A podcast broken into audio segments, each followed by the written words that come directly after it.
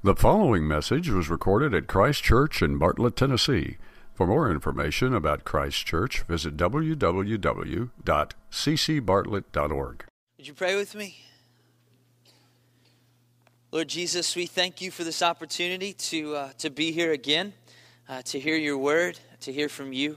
Uh, so, Lord, I ask that um, whatever might distract us, uh, that, Lord, through your Spirit, you would uh, bind that from us now, that you would remove that from us now, um, that, Lord, we would be fully present here with you now. Not thinking about later, not thinking about our obligations this week.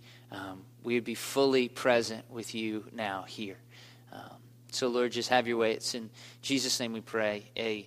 Amen. I'm uh, uh, tomorrow. I'm getting on a plane to go visit my brother who lives in Chicago, and uh, I love flying. I love everything about flying. I I, I love the uh, uh, the magazines that, that you buy in the airport that you would never buy at your house. Right. I, I love the the uh, going through security. Right. I feel kind of dangerous. You know what I mean? Like what do I have? Right. And I, I love everything about flying. I love sitting by the window. I love sitting on the aisle. I like sitting in the back. I like sitting in the front. I, I love flying. I don't know what it is. Ever since I was a kid, I was fascinated with it. The fact that I'm, I'm sitting in a chair in the sky is pretty cool, all right? That hasn't lost its effect on me yet. But you know what I don't love? I don't love flying with kids, all right? That is not something I'm, I'm all about, right? I don't care if it's somebody else's kid. I don't care if they're screaming their, their head off or whatever. I bought a coach ticket. I deserve it, right? Like, I'm okay with that. I'm still, I'm in a chair in the sky and a baby screaming. Like, that's still pretty amazing. But when it's my kids, I get a little nervous. We took a trip, I believe it was last year, where Angela said, Hey, I've got good news. We're, uh, uh, we're going on a cruise. My, my job is sending us on a cruise. And I was like, Man, this is, this is great news. Well, the bad news is we're going to have to fly with Max. And I was like, this is not great news, right? And so we had to fly, and we had a connecting flight. So that's four total flights that we were going to have to get through. And there was a, a I was just, ner- I was super nervous. Well, after we get off the flight, people are coming by just telling us, I'm just so impressed. I can't believe that, that your kid acted so well. And, and I have a little secret. I had to tell him, I said, don't thank me. You need to thank SpongeBob. I would pull out my iPad, and we just watched hours of SpongeBob, and he was just right? Like it just had him, right? And and my kids, all of my kids, including my twins, they are they're very easily distracted by screens. I think they get that from their mother. And I, I was raised like I was pretty much raised by the TV, right? Like we watched hours and hours and hours of TV, and and and I just I, I loved it, and it would it would pacify me. But here was the problem: it didn't make me the best reader. Okay, there was only one book I can remember reading as a kid. It was The Time Machine, and I pretty much compared every every book to that. I'd say, oh, that sounds like an interesting book. Does it does it have like subterranean half ape human people, right, that are stealing kids? Does it have? It doesn't. I don't want to read it, right? So I just I didn't read a lot, but then God in His providence brought along something called a Kindle, right? And this thing, it's a, it's a, it's an e-reader, right? Like I can read all my books, Gospel, Recovering the Power That Made Christianity Revolutionary. Another book, The Explicit Gospel. Another book, The Gospel's Power and Message. Another book, Gospel Centered Discipleship. Another book, The Ragamuffin Gospel. Another book, What is the Gospel? And another book, Gospel Deeps. Can you do, you, do you see the theme there? It's not, do you, do you get it there? It's gospel, right? There are tons and tons of books on the gospel. Now, even though my brain is now fooled into thinking that if I'm reading on an iPad, it's not really reading, you're, you're playing with your iPad. Even though I have that, you know what? It's still really, really hard to read uh, a lot in, in, my house. I have three kids. Have you ever tried to read when three kids are awake? It's like sitting in the middle uh, of, a, of a wrestling ring with just a bunch of midget wrestlers jumping all over you, right? Like it's just not, it's not easy to do, right? If you're like, that's offensive. There's, a, there's something called called the Extreme Midget Wrestling Championship. Look it up. I Googled it. It wasted two hours of my life, right? But anyway, like it's really, really hard to read a lot. You know what I could use though? I need to read more about the gospel. You know what I could use though? I could use a postcard about the gospel. That's what I need. If I had a ton, if I just had a postcard that just had a brilliant depiction of the gospel on it, right? I could read that, right? I could have like one kid just like pile driving the other kid or whatever. Like I could, I could handle, I could change a diaper and read a postcard, right? Well, here's the good news. We're going to be looking at a book in the Bible that I've heard referred to as a postcard with a punch, right? Turn to the book of Philemon. Turn to the book of Philemon, right? And we're going to read uh, this together. There's a, if you don't have a Bible, there should be some under your seats, the white Bibles. Take that. Um, that's our gift to you. If you use it, you touched it, we don't want it back, all right? So just take it. That's our gift to you. We're going to be in the book of Philemon, this letter from Paul to his brother Philemon. Um, and we're, we're actually going to read this whole book together today. So, by the way, kids, you want to impress your grandparents? Listen up. You call them and act real nonchalant and just say, hey, how's your weekend been? What'd you do this weekend? And when they talk about like watching Judge Judy or whatever they do, then you can say, oh, really? That's cool. I just read a whole book of the Bible. No big deal, right? But then hang up real quick before they ask which one it is, all right? But just be like, yeah, I just read a whole book of the Bible. It's to be awesome. Um, that's what your pastor taught you pride. Read Philemon, all right? Let's read the story together. Verse 1 Paul, a prisoner for Christ Jesus, and Timothy, our brother, to Philemon, our beloved fellow worker and Apphia, our sister, and Archippus, our fellow soldier. If you are, are pregnant right now, name your child that. It's been decreed. Uh, and the church in your house. Grace to you and peace from God our Father and the Lord Jesus Christ. So let's stop. What have we learned so far? Paul is a prisoner at this point. He's writing this as as he is in uh, as he is a prisoner. And Philemon apparently is a brother in Christ. All right, so he's a believer, and he also hosts a church in his home. All right, let's keep reading. Verse four. I thank my God always when I remember you in my prayers because I hear of your love and of the faith that you have toward the Lord Jesus and for all the saints. And I pray that the sharing of your faith may become effective for the full knowledge of every good thing that is in us for the sake of Christ.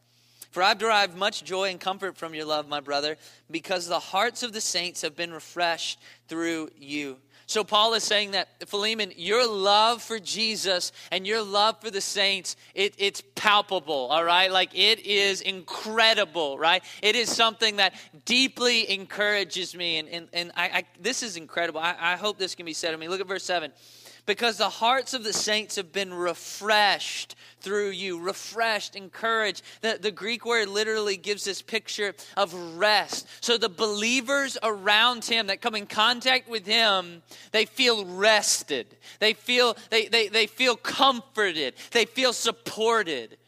Man, I had a conversation with a, a friend of mine just the other day about he just quickly mentioned, you know, I'd like to teach my kids to be good friends right? I want to teach them to be a good friend. And I think the way we do that is, is just in increments, just little examples of, of what a good friend does and, and how to live that out.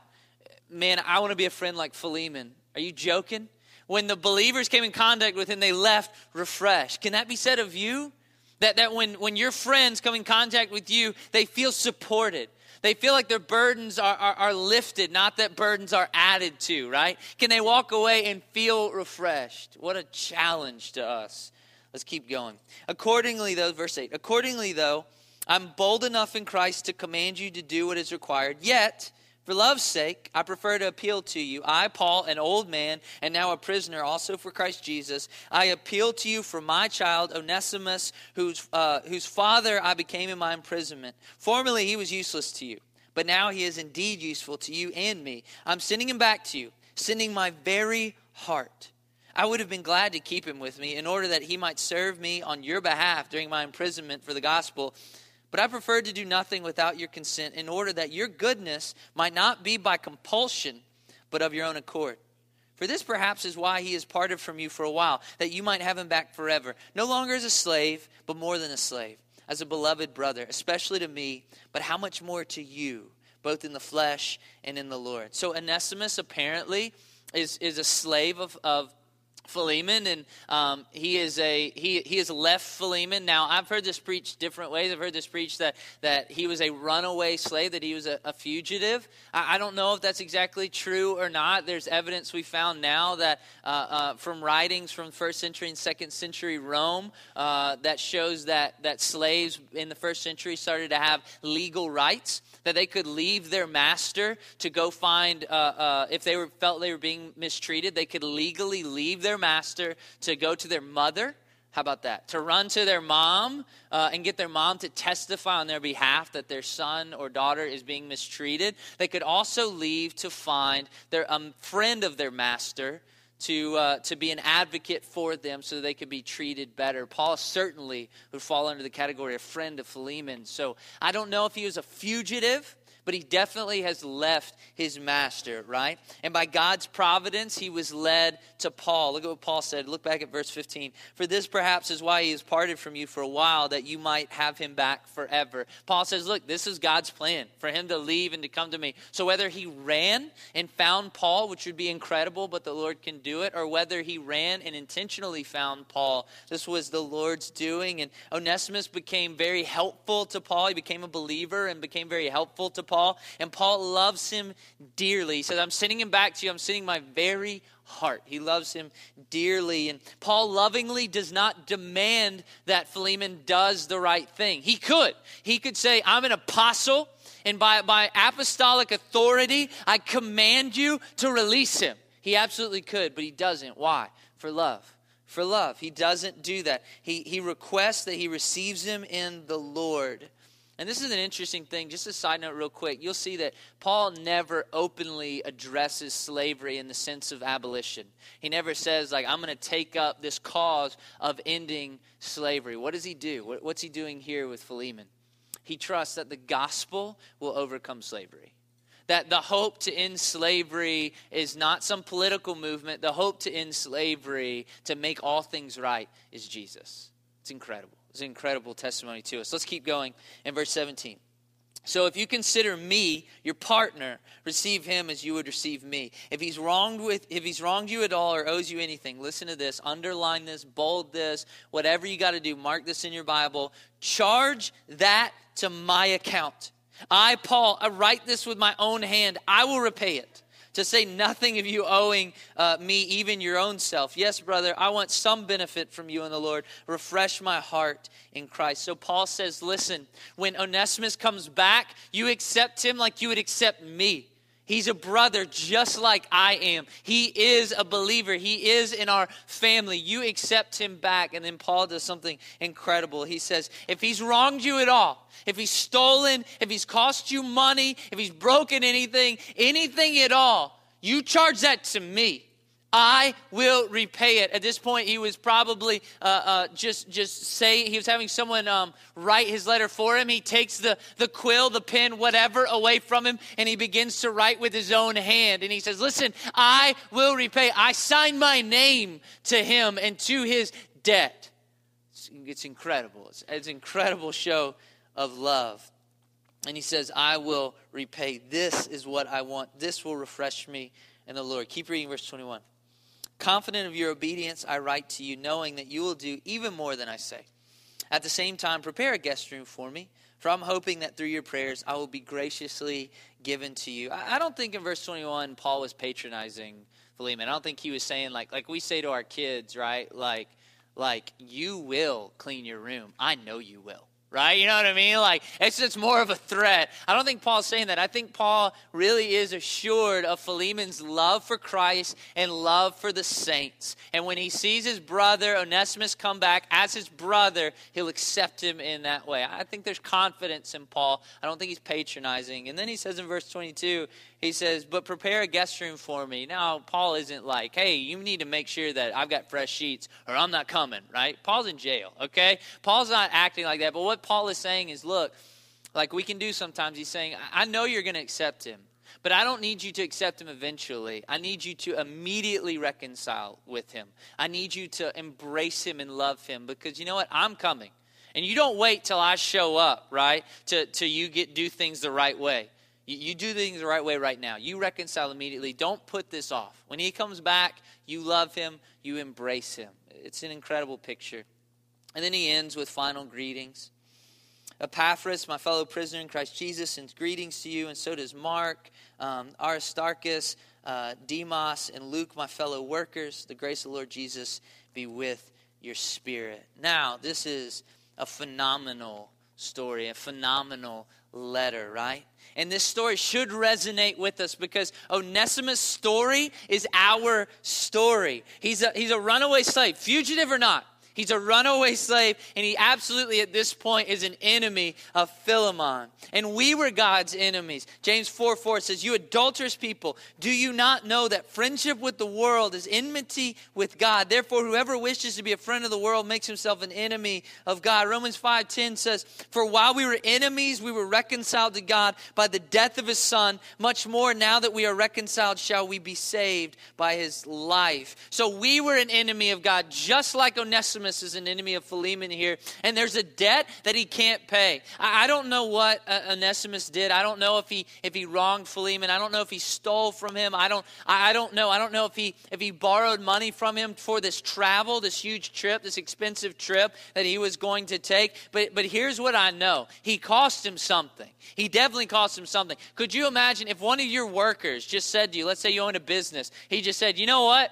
I'm out.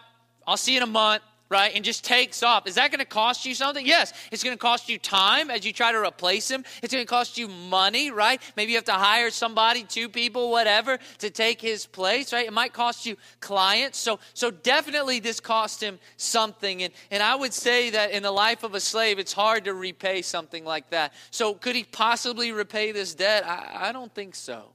And for us, we were the same way. Could we possibly repay the debt that we owe the Lord? I don't think so. Romans 6:23 says this, "The wages of sin is death, but the, th- the free gift of God is eternal life in Christ Jesus our Lord." We had a debt we couldn't pay.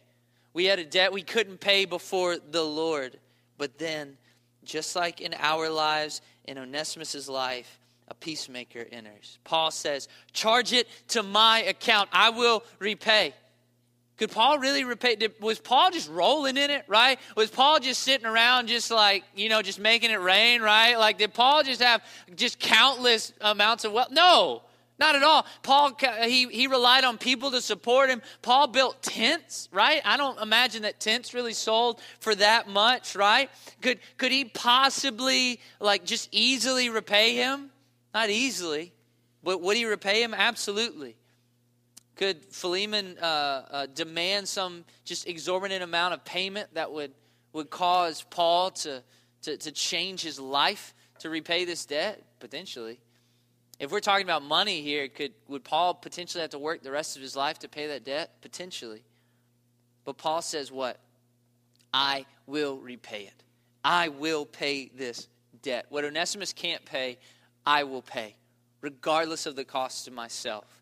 Jesus did the same for us. He paid our ransom. Mark 10 45 says, For even the Son of Man did not come to be served, but what? But to serve and to give his life as what? A ransom for many. I can't pay my ransom right? How many people in captivity can pay their ransom? You think if they could, they'd be in captivity? No, you're, you're at the complete mercy of someone coming to pay your ransom. And Jesus says, I didn't come to be served, I came to serve, and I came to die to pay your ransom. I came to do what you couldn't do. Phenomenal, incredible story. Jesus says, just like Paul said, if you don't remember another phrase I say, remember this. Jesus said, just like Paul, charge it to my account what Grant has done, charge it to my account. That death, I'll die. I'll pay it. Charge it to my account. Let that sink in for a second. Just think about that. That's you. Just think about that. Jesus says to the Father, on your behalf, put your name in there right now, whatever it is. Think about that. Their sin, that debt, that death, Charge it to me. I will pay it. I will die that death. Phenomenal. Absolutely phenomenal. And listen, why did Paul do that? Love. What does he say in verse 10? I appeal to you for my child Onesimus, whose father I became in my imprisonment. He sees him as a son. Verse 12, I'm sending him back to you, sending my very heart. Why did Jesus do what he did for us? Love. 1 John 3 16. This is how we know what love is. This is how we know what love is. That Jesus Christ laid down his life for us. He says, charge it to my account. And Onesimus now, he's new.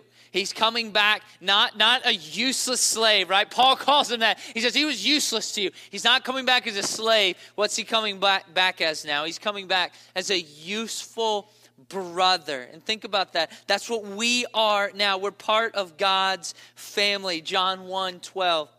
But to all who did receive him, who believed in his name, he gave the right to become children of God. We are now God's children because Jesus paid our debt. This is our story. Philemon is our story. You should read Philemon, and by the end of it, you should you shouldn't be able to read because your eyes should just be welling up with tears. This is our story. Jesus said, "Charge it to my account." And now we're God's children. We're no longer fugitives. We're no longer runaways. We're no longer slaves. Although, how gracious would that be for God to accept us back as slaves? He goes further and he says, You're now my kids. You're my children. It's, it's incredible. But there's another thing about this letter that really inspired me. You say, another thing? Yeah, we could end right there. We could sing a thousand songs after that and we would be good. But, but there's something else here. There's so much more here, but there's something else here that really challenged me, really inspired me here. And, and here's what it is the three main characters we're talking about Philemon, Onesimus, and Paul. The, the three main characters here, they're living, breathing examples of what the gospel lived out looks like.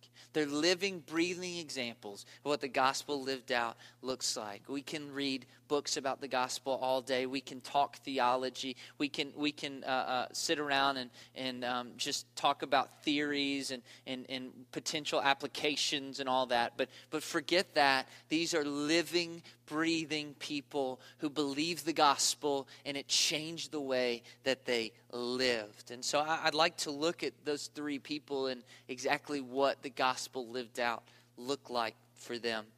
The first one I'm going to look at Onesimus the slave. What did the gospel of Jesus do for the way he lived?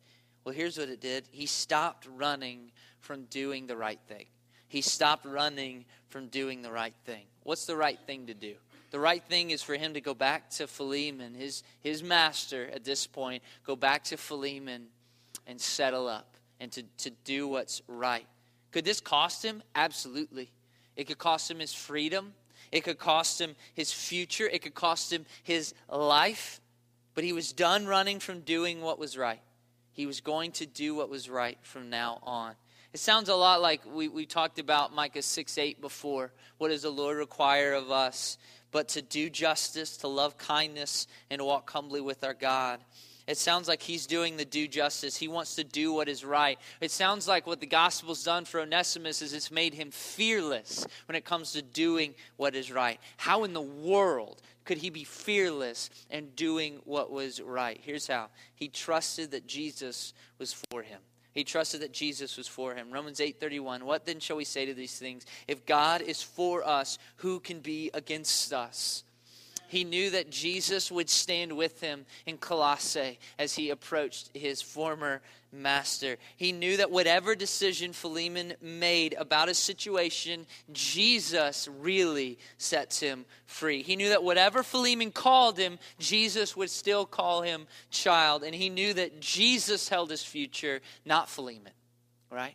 He knew that Jesus was for him. We're a lot like Onesimus and that we constantly run from doing justice, from doing the right thing. It's easier to keep my mouth shut and pretend everything's okay than to confess my sin, do the right thing. It's easier to talk to my friends about how much sports mean to me, right? And how amazing the Atlanta Braves are. We all know that they are than to talk to them about how amazing Jesus is. It's easier to cut people off and let our relationships be shallow than to do the right thing and to put the hard work in on reconciling with them. It's easier to keep people at arm's length than to get to know them be confronted with injustices and things that we can do something about. I'll give you an incredibly embarrassing example from my life. Um, I've told you this before that when I was in college, I worked at Sears. I, I sold appliances. Um, and there were a couple of girls who worked with me, and they were uh, 18 years old. Both of them were 18 years old, and they both had two year old children.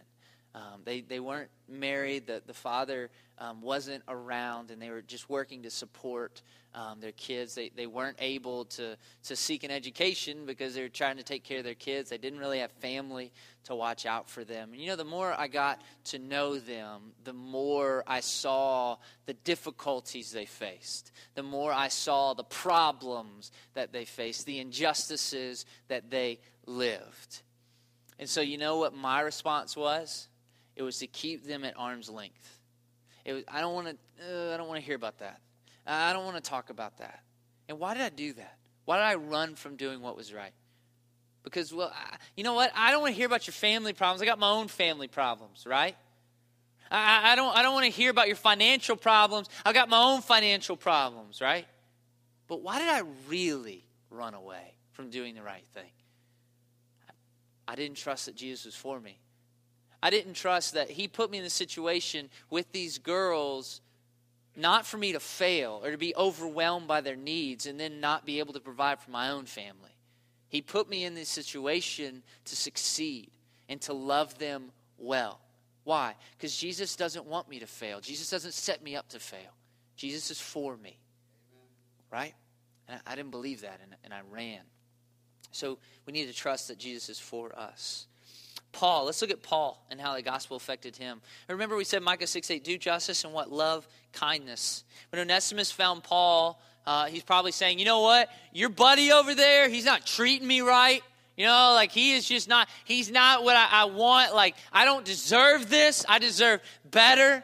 You know, I, it's okay that I took what I took because he doesn't give me enough, right?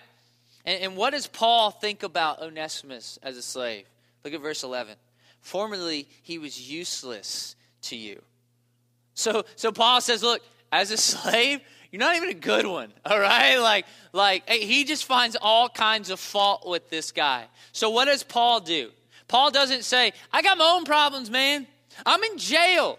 Okay, look around. How, where do you think we are? I mean, I, am in jail right now. I got my own problems. I got all kinds of churches around here that I got to look after. You won't even believe what's going on in Corinth right now. Do you understand? I got stuff to deal with. He doesn't do that. What does he do? He shares the gospel with them, loves him deeply, shows him great kindness, great mercy. And then what does he do? He fights for him, and he fights hard for him. It's incredible. Look here. He says in verse 18 and 19, what does he say? If he's wronged you at all, if he's done anything, any, any debt, whatever it is, charge it to me. I sign my name to him. Why would Paul do that? Because he didn't just trust that Jesus was for him. What did he do? He also trusted that Jesus is for his family. Jesus is for his family. That's Jesus' family. Paul said, This guy is my brother now, and I'm going to fight for my brother. Paul didn't say, you know what, this guy doesn't know Jesus. I'm going to sign a blank check and hand it over to him. That's foolish. And I think that the Proverbs would agree with me that that's foolish. But Paul says, This is my brother, and I'm going to fight for my brother. Remember what the scriptures say that we are now children of God. And Paul remembered that Jesus prayed for his family to be unified. You remember that prayer? I do not ask for these only, but also for those who will believe in me through the word, that they may all be one, just as you, Father, are in me and I in you, that they also may be in us, so that the world may believe that you have sent me. So he remembers we're family, we're one together. So Paul remembers his own words that he wrote to the church in Galatia at this point. He already wrote, Brothers, if anyone's caught in any transgression, you who are spiritual should restore him. In a spirit of gentleness, keep watch on yourself, lest you too be tempted. Bear one another's burdens, and so fulfill the law of Christ. John MacArthur um, wrote about this, caring for one another. He says, When someone staggers, we help steady the load. If he's straining, we help bear the burden. If he stumbles, we lift him up. Helping fellow believers carry the weight of the worldly troubles is one of the chief practical duties that ought to consume every Christian. Why? Because we're family. And that's what family does. When my brother calls me and he's having a crisis, I don't send him to voicemail. What do I do? I answer, right? Because he's family. It's what we do. If my parents are dealing with something, I don't sit there and pretend like everything's hunky dory. I'm there for them. Why? Because we're family. It's what we do. In the same way, as believers, we need to remember that Jesus died to make us a family. So when my brother needs me, I'm there. When my sister struggles, I'll help her. When my brother's hiding, I'm going to go find him. And I'm going to fight for you. Why? Because you're family. That's what we do. We fight for family. That community, according to Paul, what's it say? That community does what? That community fulfills the law of Christ. That community changes the world. That community does. Let's look at Philemon, our, our last character here in the story. So I, I imagine Philemon standing there. All of a sudden, there's a couple of men standing in front of him. One of them is a slave, Onesimus. He hadn't seen in a long time. And the other, the other companion, traveling companion, is holding a letter. He says, "Here, here's this one's for the church. This one's for you. I need you to read this, right?" So he reads, he reads his Paul's letter, and, and now he has a choice to make. He says, I can accept him as a brother in Christ, forgive him, forgive his debts, and lose him as a servant, or I can accept him as a servant, ignore what God has done, and hold on to this grudge. We don't know what he did, but I trust, like Paul, that he did the right thing. Maybe I'm a sucker for, for a happy ending. I don't know. You know what I mean? But but I, I think, let me tell you what I think he did why I think he did that. I think he accepted him back because look at verse 5. Because I hear of your love and of the faith that you have toward the Lord Jesus and for all the saints. Skip to verse 7. For I have derived much joy and comfort from your love, my brother, because of the hearts of the saints have been refreshed through you. I, I believe he did the right thing because this man is a man that's compelled by love. He loves Jesus so much that he loves his brothers and sisters. He loves his brothers and sisters so much that he treats them so well that they're refreshed. So Onesimus, he trusted that Jesus is for him. He trusted that Jesus is for his family. Uh, Paul trusted that Jesus is for his family, and Philemon trusts that Jesus is for loving action. How did Paul appeal to Philemon? Did he say, I'm an apostle, you better listen up, and I'm going to come get you, man? Right? No, what does he say? For love.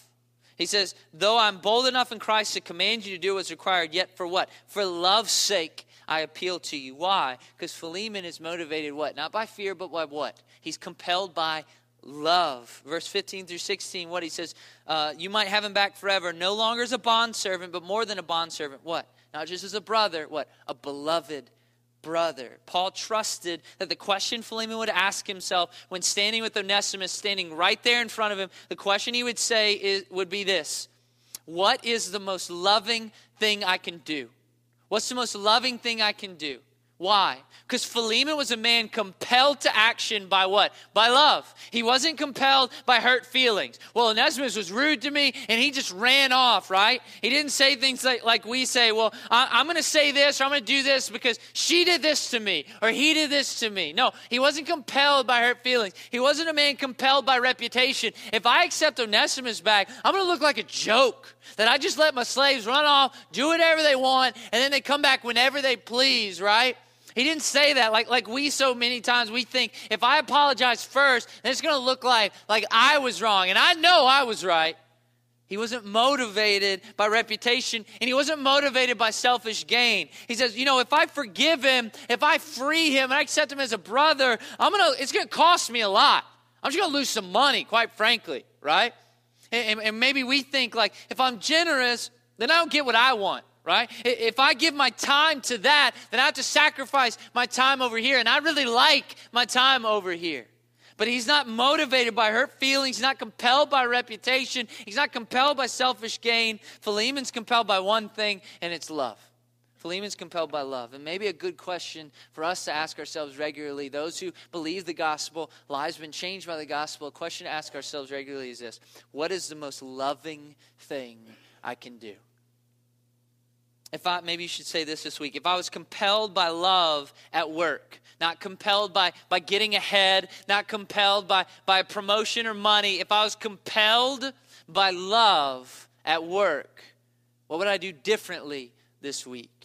If I was compelled by love with my family, what would I do differently when we sit down at the dinner table? If I was compelled by love in my neighborhood, not compelled by having the best lawn on the block, right? Not compelled by, by, by just sticking, I just, want, I just want people to stay out of my business. But if I'm compelled by love in my neighborhood, what am I going to do when I walk around this week. Maybe you ask, if I was compelled by love with the people in this room right now, what would I do differently today?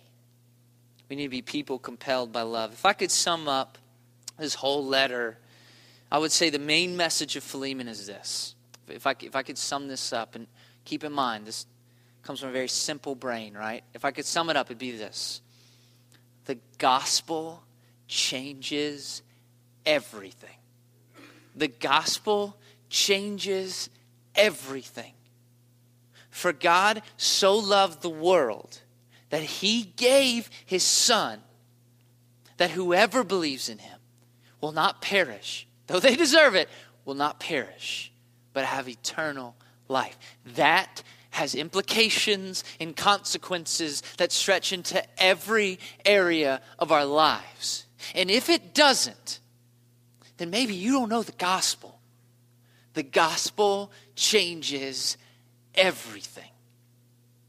Let me pray for us. Lord Jesus, I thank you for your word today. I thank you for the this this little letter, this little postcard. Um, I thank you that that we have examples of brothers in the faith who were just living it out, feeling it along. There's the gospel in the trenches, like real life stuff, real hurt feelings, real real stakes, real real sacrifices here. And yet they let the gospel change everything. Lord, my prayer is that we as believers, those who believe in you and have trusted you and have surrendered to you, that, Lord, we would look at our lives. And Lord, you'd reveal to us the areas of our lives that, that we're quarantining from the gospel. And we're not letting it change that relationship. We're not letting it change that ambition. We're not letting it, it, it change that course of our life. That Holy Spirit, you'd bring deep conviction and you'd break those walls down. And Lord, we would be walking, living, breathing examples of what the gospel looks like in flesh and blood. Lord, I, also want to pray for those in this room that um, they haven't surrendered to this gospel. They don't know your forgiveness. They don't know a new life. Maybe they're like Onesimus at the first part of this letter. Maybe, maybe they're running. They're trying really hard to do the right thing, but Lord, if they're honest, they don't know if they're your child or not.